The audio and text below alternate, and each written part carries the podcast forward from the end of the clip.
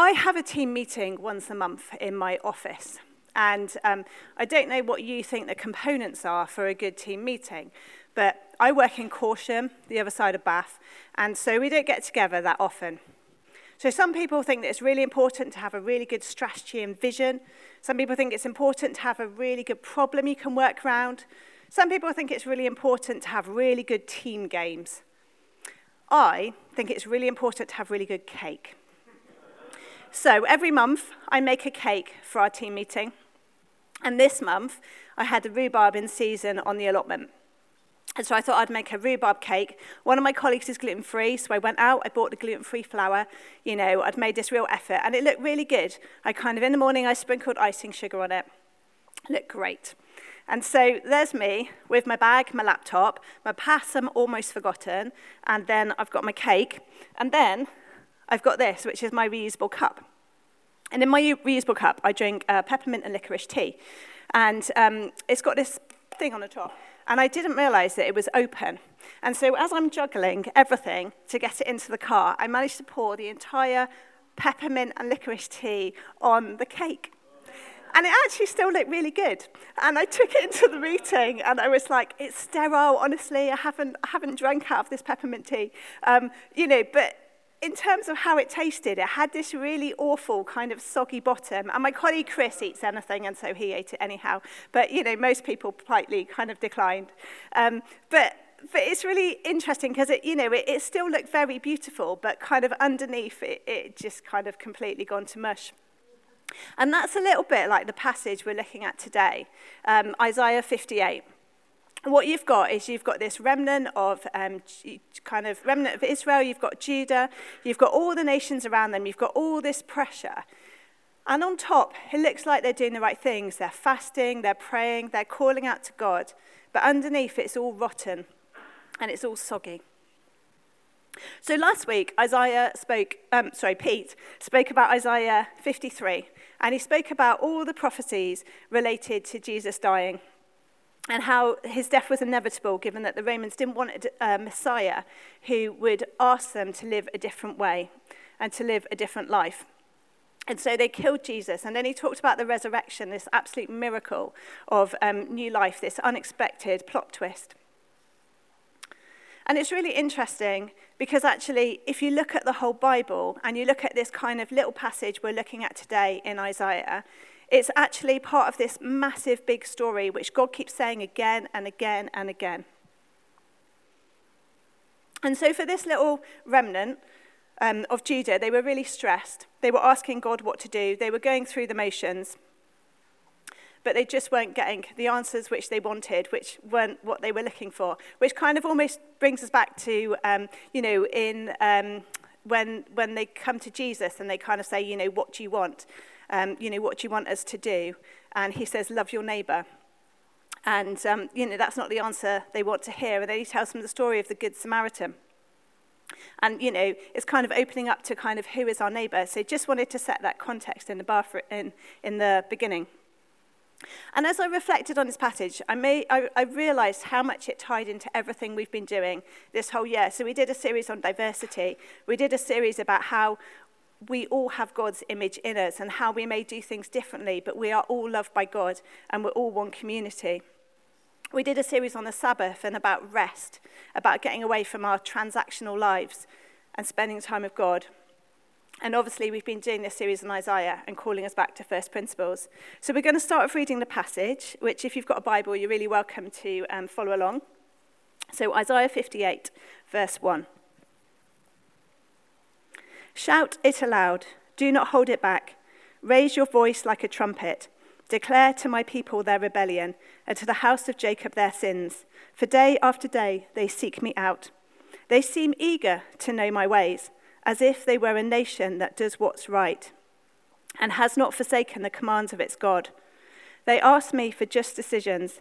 They seem eager for God to come near. Why have we fasted, they say, and you have not seen it? Why have we humbled ourselves and you have not noticed?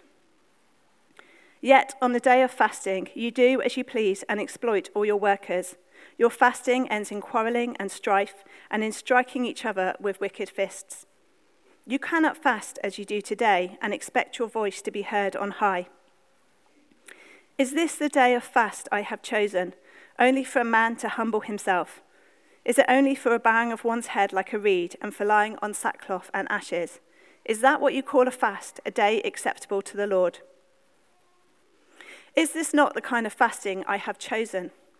To loose the chains of injustice to untie the cords of the yoke and to set the oppressed free and break every yoke? Is it not to share your food with the hungry and to provide the poor wanderer with shelter?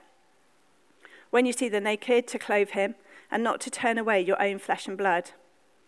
Then your light will break forth like the dawn, and your healing will quickly appear. Your righteousness will go before you, and the glory of the Lord will be your rear guard. And then you will call, and the Lord will answer. You will cry, and he will say, Here I am. I don't know if your kids ever ask you a question and you give them one answer and they don't like it, and so they go and ask your partner the same question. And in this passage, they're really eager to know God's ways, um, and it looks like outwardly they're doing the right thing. But what they're not doing is they're just going and asking the same question again. They're not realigning themselves to God. They're not using the fasting to go, actually, God, what do you want in this situation? It's become about putting themselves at the center rather than about putting God at the center. And they have this visual symbol. You know, they, they put ashes on their face, they lie on sackcloth. You know, to everyone else around them, it looks like, wow, they are so holy. They're doing this amazing thing. But they're continuing to live as though they haven't got that deeper relationship with God. They're asking the question and then complaining when they don't get the answer. And this passage, if you look at it, the Israelites would have pointed back um, to a story which is in 1 Kings 21. And there's a story about King Ahab. So, King Ahab is in his palace, and there is um, some lovely land which belongs to a guy called um. And um, he has a vineyard his vineyard has been planted by his ancestors before him. It takes a long time to grow a vineyard. And, um, you know, it's there for his children and his children's children to sit there. And the king looks at this vineyard and he goes, It's really near my, my palace, you know, make a great kitchen garden. He tries to be quite fair. He goes to Naboth and he says, Can I have your land? You know, I can give you some money or we could swap a piece, you know, a bit that's more convenient. And Naboth says no. And for the king, he's not used to people saying no to him. And he goes off in a big sulk, he gets depressed. But, you know, within the rights of the, um, the, the kind of Israelite, Israelite law, it was completely appropriate. This was his land, Naboth's hand, and he did have the right to say no, even if it was to the king. So Ahab is married to Jezebel. And Jezebel is what they call up north an incomer. So, um, you know, she's not, she's not local. She doesn't serve the same God. And, you know, she knows the way to get round things, um, the way to use religion, but actually she's not following God, the God of Yahweh. And so she says, Ha ha, I've got a plan. And she writes a letter in Ahab's name and proclaims a day of fasting. She says, Seat Naboth in a prominent place among the people, and then seat two scoundrels opposite him, and have them bring charges that he has cursed both God and the king, and take him out and stone him to death. And so that's what happens. They have this day of fasting. They use it for a massive injustice. This guy gets killed, and Ahab gets the land. Wouldn't it be really interesting if Ahab had turned around and said, actually, it's a day of prayer and fasting, and actually use that day of prayer and fasting to kind of realign himself with God and God's priorities and really listen to God. And actually, you know, hopefully we wouldn't have had the ending which we had there. So he took what God had used for good, he took this concept of fasting, and actually he manipulated it for his own ends. Now, I used to uh, go to a church uh, just a bit south of Bristol, and um, our church very much believed in faith. And if you pray by faith, then things would change. I, I, believe that now, just slightly differently to how I believed it then, as hopefully this story will illustrate. So, um, you know, we learnt this in Sunday school, we learnt this in our youth group. So one day, my sister had some sweets. And I said to her, Can I have one of your sweets? And she said, No. because that's what sisters say. And so I went away and I thought about this. And then I went to her and I said, I've prayed, and in faith, I believe you're going to give me one of your sweets. And she gave me one of her sweets.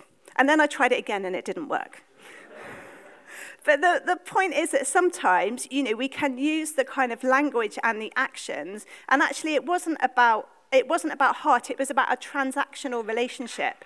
And if we look at this passage, it's not about transactional, it's not about fasting to get what we want, but it's about a relationship with God. And the really exciting thing about this passage is actually God is calling us to be part of a bigger story. He's calling us to be part of His story and joining with Him to bring His justice here on earth. So instead of it being about God doing it, He calls us to join in, and it's about us doing it. So, what does being God's holy people look like? God says, Is this not the kind of fasting I have chosen? To loose the chains of injustice, to untie the cords of the yoke to set the oppressed free and to break every yoke? Is it not to share your food with the hungry and to provide the poor wanderer with shelter? And when you see the naked, to clothe them and not to turn away your own flesh and blood? And I think that last bit is really important in terms of you know, I think it starts at home. There's a great story um, in one of the Adrian Plass books where he becomes a new home group leader. And um, he's like, I'm available. I'm a home group leader. You know, come to me and I will um, help you out. And so, you know, somebody says, I need somebody to look after my dog, so he looks after the dog. He needs someone says, I need to um, water my plants, so he waters their plants. And then on the third day, someone has a crisis of faith, and so he goes over and prays with them. And it kind of gets the end of two weeks. And he comes home, and there's a note on the kitchen table which says, kind of a abandoned family um, are in this cafe down the road.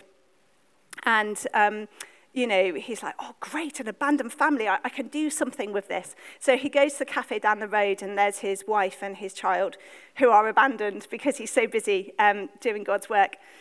Um, and I think it's really important, you know, that actually we get our relationships right at home. You know, it's easy to go off sometimes and kind of sort everybody else out, but actually we need to sort out our own hearts and we need to sort out our own families.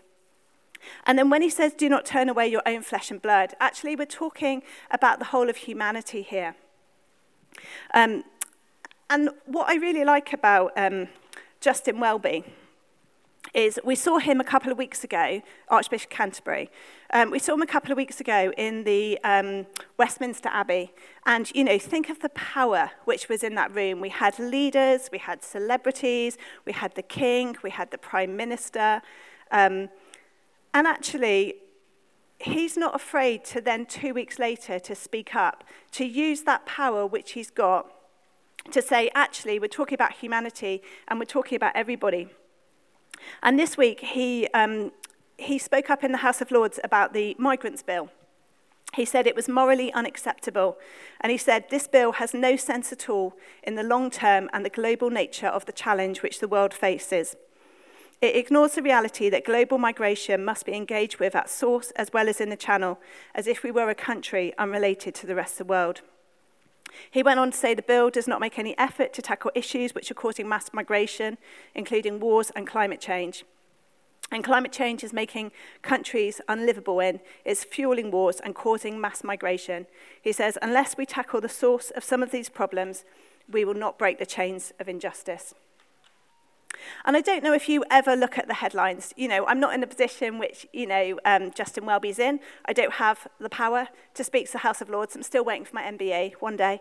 Um, but, but, you know, actually, it's about standing up where we are. So um, there's some headlines um, which I saw this week. And um, this one here, world likely to warm beyond key 1.5 limit by 2027. This week, if I'm honest, I saw it and I just felt such a sense of despair. Because, you know, I can switch off my lights. I can nag my children to switch off their lights. Um, I cannot fly. I can do car sharing lifts down to Devo and other things. But actually, what difference does it make when you look at, you know, some of the other nations around the world, in fact, even our own nation, belching out carbon emissions? You know, we've got wars starting around the world, and oh my goodness, the carbon cost of warfare. What can we do? And I was really reflecting on that and thinking, okay, what can I do? Why does what I do make any difference at all? And I really came back to Jesus and part of this kind of really big story. Um, so when Jesus came, he came as a baby. He came as somebody who was vulnerable. He didn't come with an army. He didn't come to kind of impose this is how it should be done. But he came with a message. And he started to speak to people one on one. He spoke to, you know, he gathered 12 disciples around him and he spent time with them and he talked to them.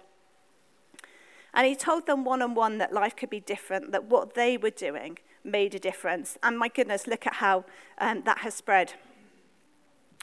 And God calls us to share our food with the hungry. It doesn't say put together a UN feeding program, though that is no bad thing, and I'm not knocking it at all. But He calls us to share our food with the hungry, to provide the poor wanderer with shelter. And our church, I think, does a really good job of caring for people, and we have some brilliant initiatives like Single Parents Fair, like the Home for Good um, program, which supports those who um, are fostering an adoption in our church. And sometimes, as individuals, we can kind of sit under the shadow of some of these programs and think, yep, we're doing a good job. But actually, I think God calls us to more than that. And there's this um, great bit from the message which says, um, the message which is just like a contemporary English version of the Bible. And it says, the bottom line on your fast days is profit. The kind of fast day I'm after is to break the chains of injustice, get rid of exploitation in the workplace, free the oppressed, and cancel debts. And Christine and Kath a moment ago were speaking about getting rid of exploitation in the workplace and using those thousand dogs. I might have to make two because I might have to keep one as well. I did think that. I wasn't sure I was just going to send one to my MP. Um, you know, getting rid of that exploitation in the workplace. And that is absolutely massive. You know, how do we spend our time? How do we spend our money? How do we want goods so quickly? And what impact does that have on other people? And are we oppressing people through our own wants and our own desires? And most of us have a choice. I appreciate for some of us, we don't. Um, but most of us, despite the cost of living crisis, despite you know, everything being extortionate, we can choose where we spend our money. And sometimes we can choose not to buy something. And when we talk about the chains of injustice in our communities as well, if we look at, we've got Southmead and we've got Westbury kind of, you know, just bordering on each other, and the life expectancy between the two of them is 10 years. And that's a chain of injustice. People in Southmead generally live 10 years less than people in Westbury.